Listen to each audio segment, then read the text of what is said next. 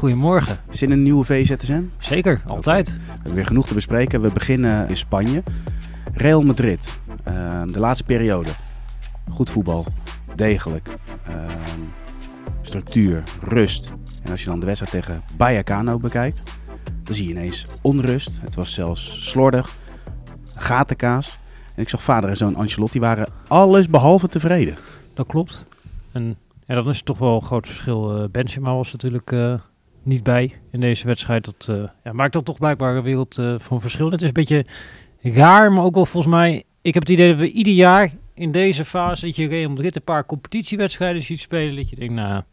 Ik vond ze zo oerdegelijk. Ik hield met van alles en nog wat rekening. Maar niet dat eh, dit zou voorkomen. Dat eigenlijk Real Madrid gewoon als koploper ja, het WK ingaat.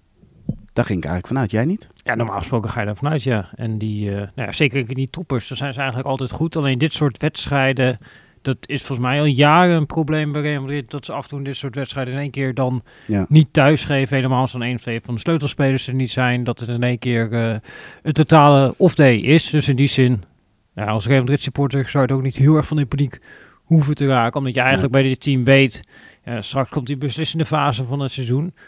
En de spelers weten wat er dan gevraagd wordt. En dan staan ze er wel. En misschien is het ook al wel weer een beetje toch een WK wat een schaduw vooruit werpt. Dat dan toch al Als in bang om blessures op te lopen? ja, dat, dat kan natuurlijk een element zijn dat die spelers wel een beetje ja, vooruit kijken. Ja, je kan me voorstellen dat als jij alles gewonnen hebt wat er te winnen valt, je, je komt thuis en je ziet zo'n hele serie Champions League bekers eh, staan. Ja. En dan zie je Rayo Vallecano programma staan en je denkt, ja, nou ja, rustig eh, avondwedstrijdje. Die pakken we wel even. Ja, dat, daar, daar kan ik me alles bij eh, voorstellen. En dat je dan zeker, als dat vak voor een WK is, dat je niet eh, opgepompt thuis zit van oh, vanavond, Nee. ja, we klappen erop. Nee, dat, dat, dat zal niet uh, Wat dat betreft is echt 5 voor 12 hè, deze week. Want dit is echt wel de week van je zegt van ja oké, eh, de, de meeste clubs moeten nog één of twee wedstrijden spelen. Nou, één over het algemeen nog. Real Madrid dan komende donderdag. eh, Barcelona vanavond en nou, in de Eredivisie komend weekend nog. Maar dat is echt wel dat je denkt, ja het WK is nu zo dichtbij. En je moet nog één wedstrijd spelen. Dus dat ja, alle spelers met de handrem erop spelen, is natuurlijk helemaal niet gek. Nee, dat klopt. En ze maken natuurlijk ook keuzes eh, in die richting. Je zag bijvoorbeeld Giroud, die in één keer dan de tweede gele kaart pakt eh, bij juichen. En denkt, eh op op naar het eh, WK. Zoals Ja. Van Raan, die geblesseerd raakt. En die dan gisteren aangeeft, nou, United voor, de, voor het WK gaat niet meer lukken. Maar dat WK, dat komt wel goed. Ja, weet Ja. je, dat en Memphis, die er natuurlijk nu niet bij. En dat heeft natuurlijk, hij heeft zelf duidelijk gemaakt, dat heeft er allemaal niks mee te maken. Maar hij lijkt wel precies nog het WK te gaan halen. Dus ja, zo, zijn er eh, best wel wat spelers die dan precies in die twijfelcategorie eh, vallen. Ja, en dan snap ik natuurlijk volledig dat jij niet zegt van, ook als Memphis zijn, van, nou ja, ik ben nog niet helemaal terug van de blessure, hebben we eigenlijk nog een beetje last. Ik ga het eh, niet even riskeren in de laatste midweekse wedstrijd vlak voor het WK. Want dat ja, zou natuurlijk heel zuur zijn voor dat soort spelers als je dan iets te vroeg je al train maakt, Ja. eh, je scheurt alles af en eh dag WK, dat, eh, ja, ze zullen wat meer eh, op zichzelf letten en misschien is dat ook wel gezond. Kijk jij zelf ook op die manier, Pieter? Want vanavond heb je dan Barcelona, kan de nieuwe koploper. Tenminste, Mhm. kan als koploper dan de, winterstop ingaan in Spanje. Ehm Frenkie de Jong zal ongetwijfeld weer in actie komen. Maar kijk jij ook wel naar die wedstrijd dat je denkt van... Oeh, als er maar niets gebeurt met Frenkie de Jong? Uiteraard. We hebben Sam Planting, die gaat van die wedstrijd een eh, analyse maken. Ook een beetje Kijk. uit op Frenkie de Jong. Die is natuurlijk ja, weer in dat elftal gekomen bij Barcelona. En dat is natuurlijk ook richting het WK juist interessant. Dus dan kijk je aan naar, ja, is hij in vorm? Maar natuurlijk ook B, gebeurt er niet iets geks? Want dat, eh, ja, als Frenkie de Jong er niet bij is, of inderdaad als Memphis, als het toch blijkt dat het ernstiger is dan iedereen op dit moment denkt, en die is Ja. er ook niet bij, ja, voor Nederland zelf dan scheelt dat gewoon eh, ja, niet één slok op een borrel, maar dat, dat is ongeveer de hele borrel. Dus dan, er is niet zo heel veel over als je dat soort sleutelspelers eh kwijtraakt. Zo breed zitten wij niet in de kwaliteitsspelers. in tegenstelling tot, eh, we zaten net even door de selectie van Brazilië heen te gaan. Ja, ja, ja een mooi bruggetje trouwens. Want je had het over allerlei Champions League bij Real Madrid. En nu gaan we naar de Champions League eh, zegers van, van Brazilië. Wat een selectie. Echt niet normaal. Ja, we zaten naar die selectie te kijken. Toen ja, gewoon al praten, dan gooiden we het op van ja, hoeveel van die gasten zouden die Champions League gewonnen hebben. Toen hebben we het uiteindelijk geherdefinieerd daar. Hoeveel hebben de Champions League finale gespeeld? Maar het is een selectie van 26 en daarvan hebben 13 hebben de Champions League finale gespeeld. Ja, dat, dat, ja daar kun je bijna geen voorstelling eh, mee maken. Maar Pieter, we waren ook kritisch op één linie. Er zijn ook twee spelers mee waarvan je zegt, veel dat duurt niet lang meer. En ze kunnen mee met alle zonnebloemenuitjes die uh, georganiseerd worden, toch? Ja, die kunnen gewoon meteen naar de veteranen wereldbeker. Ja. Kunnen ze meteen uh, door, uh, ja, daar die Alves natuurlijk op 39-jarige leeftijd. En Thiago Silva die er ook nog steeds ja. bij is. Ja, dat, dat, ja, dat, daar kun je wat bedenking bij hebben. Maar het is ploeg keepers, centrale verdedigers, controlerende middenveld. En vooral die voorhoede, daar is zo gigantisch veel keuze. En ik snap ook wel dat als je die voorhoede ziet, want ze hebben er uiteindelijk negen meegenomen. En die Pedro, die zat er in één keer uh, bij. Die speelt uh, in eigen competitie. Die wordt uh, verkozen boven Roberto Firmino. Toch ook een Champions League winnaar. Ja, ik snap wel dat als, als dat gebeurt, dat je denkt, dan vraag ik ook met de vriendin te huwelijk. En als hij slim is, dan heeft hij ook meteen kaarten voor de loterij gekocht. Want ja, ja, dat soms zo'n dag als dat, dat maak je toch niet meer mee. Dan moet je ja, maar toch, toch is ook wel weer leuk toch, dat je, dat je een jonge jongen erbij hebt. En nogmaals, ik, ik begrijp je helemaal wat Roberto Firmino. Ja, weet je, je laat hem wel thuis. Dat, je laat niet zomaar iemand thuis. Maar goed, WK 94, pak dat erbij. Daar zat Ronaldo bij. Kwam toen de tijd niet in actie. Maar vaak zie je dan toch wel de, de toppers van later. Die zitten daar ook vaak al in de selectie. Dat klopt. En wat daar een factor bij is, is dat Brazilië is natuurlijk gaan spelen eigenlijk met Neymar op 10. Dus ja. er werden natuurlijk veel vraagtekens werden gezet bij, oh, nou, ja, waarom neem negen aanvallers mee? Maar eigenlijk, als je het op die manier beschouwt, hebben ze vier aanvallende posities. heb je negen spelers voor vier ja. posities. Dus dat valt eigenlijk dan misschien wel weer mee als je het in de, dat uh, perspectief uh, zet. En ja, omdat ze met de 10 spelen, dan heb je natuurlijk eigenlijk een diepe spits daarvoor nodig. Waar Firmino natuurlijk een uitzakkende spits is. Dus ik snap in die zin wel dat hij er dan buiten valt. Ja. Omdat, uh, ja, stel dat je bijvoorbeeld Neymar aan de zijkant hebt, dan heb je misschien juist wel weer behoefte aan een uitzakkende spits. En in dit geval ja, zou die dan een soort van backup zijn uh, voor Neymar. Maar ja, die... Uh, dus het is eigenlijk de schuld van Neymar? Dat denk ik wel, dat, ja. dat Firmino er niet bij is. Dat is natuurlijk ook volstrekt logisch. En die bondscoach Bas van Hoven heeft er deze week ook een verhaal over. Die maakt, die maakt ook een hele tour van om uit te leggen aan de hele wereld dat iedere trainer die niet Neymar als nummer 10 gebruikt, dat hij gek is. En dat dit zijn beste positie is. En dat je op die manier een heel elftal rondom Neymar... Deel jij die mening? Want jij kijkt natuurlijk ook altijd naar formaties. En we hebben regelmatig ook wel video's opgenomen om te kijken van ja, wat is nou de ideale positie voor een bepaalde speler. pak de casus Neymar. Vind jij dat dan ook een echte nummer 10? Ja, dat weet ik niet. Ik denk het eigenlijk niet. Uh, ook als je ziet zeg maar, hoe die positie in het moderne voetbal tegenwoordig vaak wordt ingevuld, dan vind ik niet Neymar daar het prototype van. Dan denk je toch weer aan de linkerkant, toch? Ja, of als uitzakkende spits. Dat vind ik denk ik ook een hele goede positie uh, voor hem. En helemaal ja, met dan beweging eromheen uh, is dat heel lastig te verdedigen. Maar Eigenlijk maakt het ook niet zoveel uit volgens mij. Waar hem, want je kunt hem vanaf de linkerkant laten starten. En dan komt hij naar het centrum. Je kunt hem vanuit de spits laten starten. Dan komt hij op die positie. Hij komt eigenlijk altijd wel een beetje rondom ja. die positie uit. Dus, maar hoe dan ook, een trainer moet altijd compenseren als je hem opstelt. Dat klopt. En dat is natuurlijk ook denk ik een beetje de grote vraag bij dit Brazilië. Ja, lukt dat in combinatie met... Wat, wat ik eigenlijk het grootste vraagteken vind in de opstelling... zijn die uh, vleugelverdedigers. Ik vind dat ze daar niet absolute top kwaliteit hebben. En dan helemaal als je weet, oké, ja, dat ze gaan waarschijnlijk met ja, aanvallende buitenspelers. Ja. Want ook Vinicius, die houdt bij Real Madrid, uh, die wordt vaak een beetje ontlast. Dus het is veel verder aan de andere kant. Zodat hij niet mee hoeft te verdedigen. Alleen, ja, als je bijvoorbeeld Anthony opstelt, ja, die wil ook vooral, wil die aanvallen. Dat is vaak ook bij United en dat was ook bij Ajax zo. De speler die vooruit druk zet. En dan moet hij back erachter moest oplossen. Maar als je dat aan beide kanten hebt, je hebt Neymar op 10 en je hebt een diepe spits, heb je er eigenlijk vier die niet ja. meedoen. En dan aan die zijkanten, zeker voor die backs, wordt toch wel lastig. En dan hebben ze natuurlijk uh, Telles, Alexandro, Dani Alves, waar we het over gehad uh, hebben. Uh, dat is niet internationale top qua nee, en ook geen echte pure verdedigers. Neem Dani Alves, als die in een ondertal terechtkomt. Dus op het moment dat nou ja, de back van de tegenstander overheen gaat. Je hebt de buitenspeler, lopende spelers. En dan wordt hij mee verdedigd. Dan kan buiten, ja zeker hij kan dan in de problemen gaan komen. Want hij moet het ook van zijn voetballende kwaliteit hebben. Dat klopt, dat klopt. Dus ja, ik denk dat als dit Brazilië uitschakeld wordt op dit uh, toernooi, dat het gewoon te maken heeft met de tegenstander die ze op een gegeven moment ja, wegcountert. Want zeker, kijk, die backs gaan ook opkomen, want die buitenspelers willen uiteindelijk uh, naar binnen toe om daar ruimtes op te zoeken. Ja.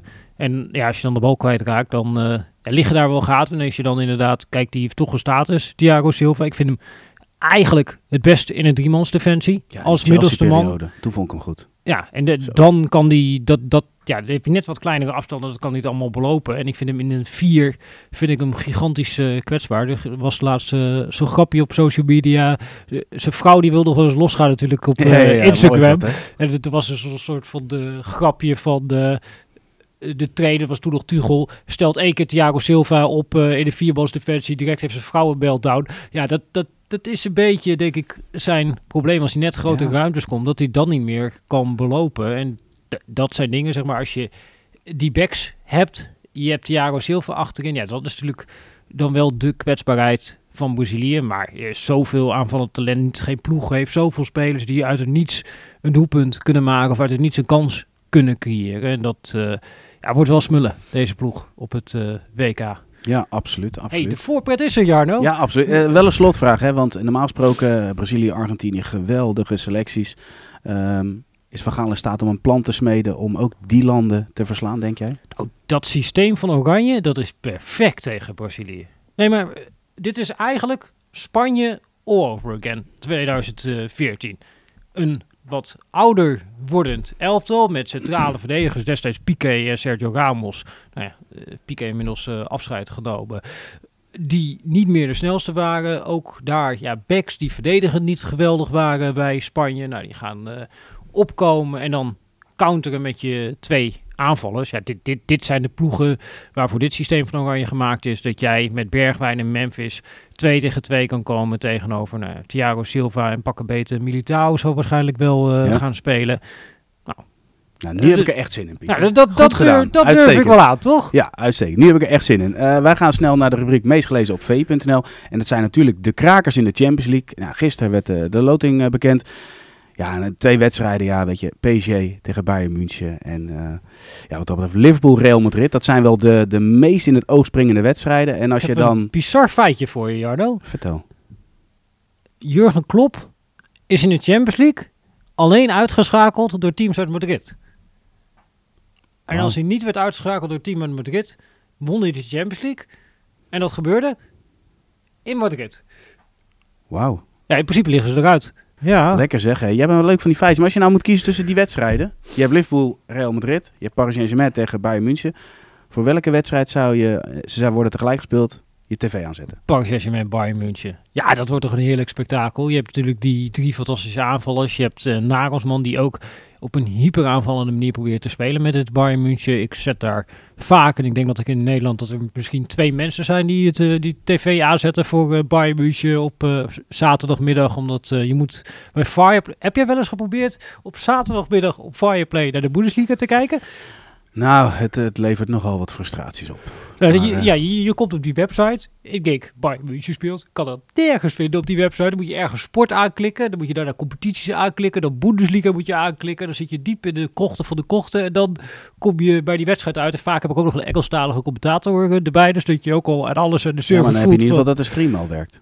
De stream werkt bij mij altijd bij Fireplay. Oh, ik, heb daar nog nooit problemen veel, mee. problemen mee. Helaas. ik, ik, nog nooit, maar uh, goed ja, Bayern, dat vind ik een fantastische team om naar te kijken. Die spelen echt heel leuk voetbal dit seizoen uh, onder uh, Nagelsman. En die gaan natuurlijk ook de aanval zoeken tegen Bayern.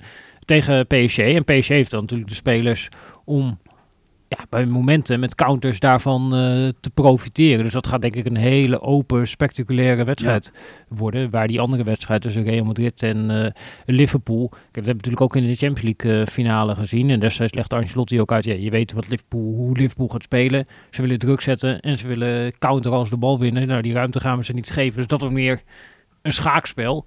En ja, Paris Saint-Germain tegen Bayern München wordt meer ja, twee pokeraars die zien dat het gaat beginnen. Die flikkeren gewoon meteen al een kaart op tafel. En dan is het, uh, we zien wel waar het uh, schip seizoen hadden we blind bij München ingevuld. Dat is nu wel anders, toch? Ja, al moet je aan de andere kant ook zeggen, oké, okay, Paris Saint-Germain is onder Benfica geëindigd. Uh, de laatste competitie is ook wat schrapen. En ja, ik vind het ook sowieso lastig, want je moet nu dan inderdaad vooruit gaan blikken op die wedstrijd. Bijvoorbeeld hetzelfde PSV-lood tegen Sevilla, die staat op dit moment 17e. Nou, dan heeft er een WK tussen gezeten. gezeten. Ja, is er een transferperiode geweest. Uh, die hebben natuurlijk sowieso al een nieuwe trainer met uh, Sampaoli. En dat kan best zijn dat het een totaal ander team is. Terwijl bijvoorbeeld Union Berlin, nou die hebben nu dan recent zijn ze hard uh, op de mail gegaan tegen Bayer Leverkusen, maar die staan nog hoog in de Bundesliga. Ja, kan ook best zijn dat die dan in een mindere fase juist zijn gekomen. Of omdat ze weinig internationals hebben, geweldig getraind, dat zij in topvorm daar aankomen. Dat is zo lastig om vooruit te blikken over een wedstrijd die over een paar maanden plaatsvindt. Omdat ja, een paar blessuretjes, uh, ja, blijft, blijven al die spelers hangen naar het WK. Raken geblesseerd naar het WK. Het is zo koffiedik kijken, maar ja, Paris Saint-Germain is denk ik iets verder dan in voorgaande jaren. Maar ik zie, zijn, ik zie hen nog steeds niet de Champions League winnen. Ik vind het daarvoor verdedigen nog steeds wel te kwetsbaar. Dus jij zet nog steeds je geld op Bayern München? In dit uh, tweeluik zou ik op dit moment uh, mijn geld op Bayern München zetten, ja. Oké, goed. Tot slot, uh, meest gelezen item op VPRO. Ajax snakt naar duidelijkheid en een voetbalvisie. een stuk van, van Freek Jansen. Daarin komt eigenlijk wel naar voren van... ja, Schreuder zoekt nog steeds naar zijn ideale elf... en Van der Sar nog steeds naar zijn ideale organisatie. Um, ja, hoeveel tijd is daar nog voor? Nou ja, Ajax neemt er de tijd voor. En dat, dat is denk ik wat Freek uh, aanstipt. Van, ja, er is eigenlijk... Ja, je kunt naar het veld kijken en geïsoleerd zien van... Oh, nou, dit zijn de problemen die voor Ajax zich voordoen op het veld. En dan gaan de ogen natuurlijk al snel naar Alfred Schreuder. En tegelijkertijd moet je je ogen niet sluiten voor dat er binnen die, binnen die club van alles nog wat aan de hand is. En ja, als je bijvoorbeeld inderdaad dat technische duo, als je alleen dat al pakt, eh, je hebt het technisch duo Hamstra en Huntelaar. En ik las het ook weer in het jaarverslag. En dat zei Van de Sargent weer in een interview met Freek. Van, nou ja, we gaan het aankijken. We nemen onze tijd om naar die invulling te kijken. Ja, dat blijft dan een beetje boven de markt hangen. En ja, dat was wat Freek vooral uh, aanstipte. Van, ja, ga daar op een gegeven moment gewoon een keertje keuzes in maken. Schep een soort van uh, duidelijkheid. En dan ja, zorgt dat ook uiteindelijk waarschijnlijk weer voor wat meer rust richting. Ja, het feit dat er nog geen duidelijkheid is, is eigenlijk wel duidelijk dat er niet 100% uh, overtuiging is dat dit het duo is, of wel? Ja, dat, dat is dus wat je in hand werkt. Dat dit soort speculatie. Want dit is inderdaad. Ja, de het logische, is speculeren. Ja, het is logische. En dat ja. werken in de hand door niet een definitieve keuze te maken. En ik denk dat dat ook is wat Freek aanstipt. Van ja, door, zolang je niet echt een keuze maakt, ja, dan gaan mensen speculeren. Ja, waarom is ze nog niet definitief uh, aangesteld? Wie moet er dan worden? En ja, dat hangt natuurlijk ook weer allemaal met elkaar samen. Want ja, als er dan een nieuwe technisch directeur komt, nou, wat, wat voor impact heeft het dan weer op de selectie? Wat voor impact heeft dat dan weer op de trainer. En dan heb je de technische directeur die de trainer niet heeft. Weet je, we hebben natuurlijk rare dingen wat dat betreft gezien. Ik kan me misschien me meteen uh, ook bij Ajax een voorbeeld uh, te binnen Koeman en Vergaal. Dat. Koeman uh, de trainer was. Dat je in één keer Vergaal aanstelt als technisch directeur. En dat die Koeman op de vingers ging uh, kijken. Ja, dat, dat is toch altijd. Nou, ik zie Huntelaar niet met een tuinstoel uh, op het training. Nee, Huntelaar uh. niet. Maar stel dat er een nieuwe technisch directeur ja. komt. en die nieuwe technisch directeur heeft ook een achtergrond als trainer. Of nou ja, wat voor achtergrond dan ook. Ja, dan. Ja, er was bijvoorbeeld Wesley Sneijder gooide het balletje op dat, dat er sprake van was geweest dat hij daar gesprekken over gevoerd had. Ja, dan als je hem nu hoort over Scheuder op tv en je stelt voor hij wordt uh, technisch directeur, ja, dan, dan gaat er wel wat gebeuren binnen, de, binnen die club. En dat, dat is, daar is dan geen sprake van, maar meer als voorbeeld van, goh, als er ja, zo'n technisch directeur wel komt, dan gaat er wel in één keer ja, wat gebeuren weer binnen die hele organisatie. En zolang dat in het luchtledig hangt, dat was denk ik het punt uh, van Freek, ja, dan krijg je twijfel, dan krijg je ja. speculatie en ja, iedereen bij Ajax is erbij gebaat dat daar duidelijkheid komt. Precies. Pieter, dankjewel. jongens, jullie bedankt voor het kijken en voor het luisteren. Dit was de VZSM van dinsdag 8 november. Morgen zijn we weer terug met een nieuwe VZSM. Doei!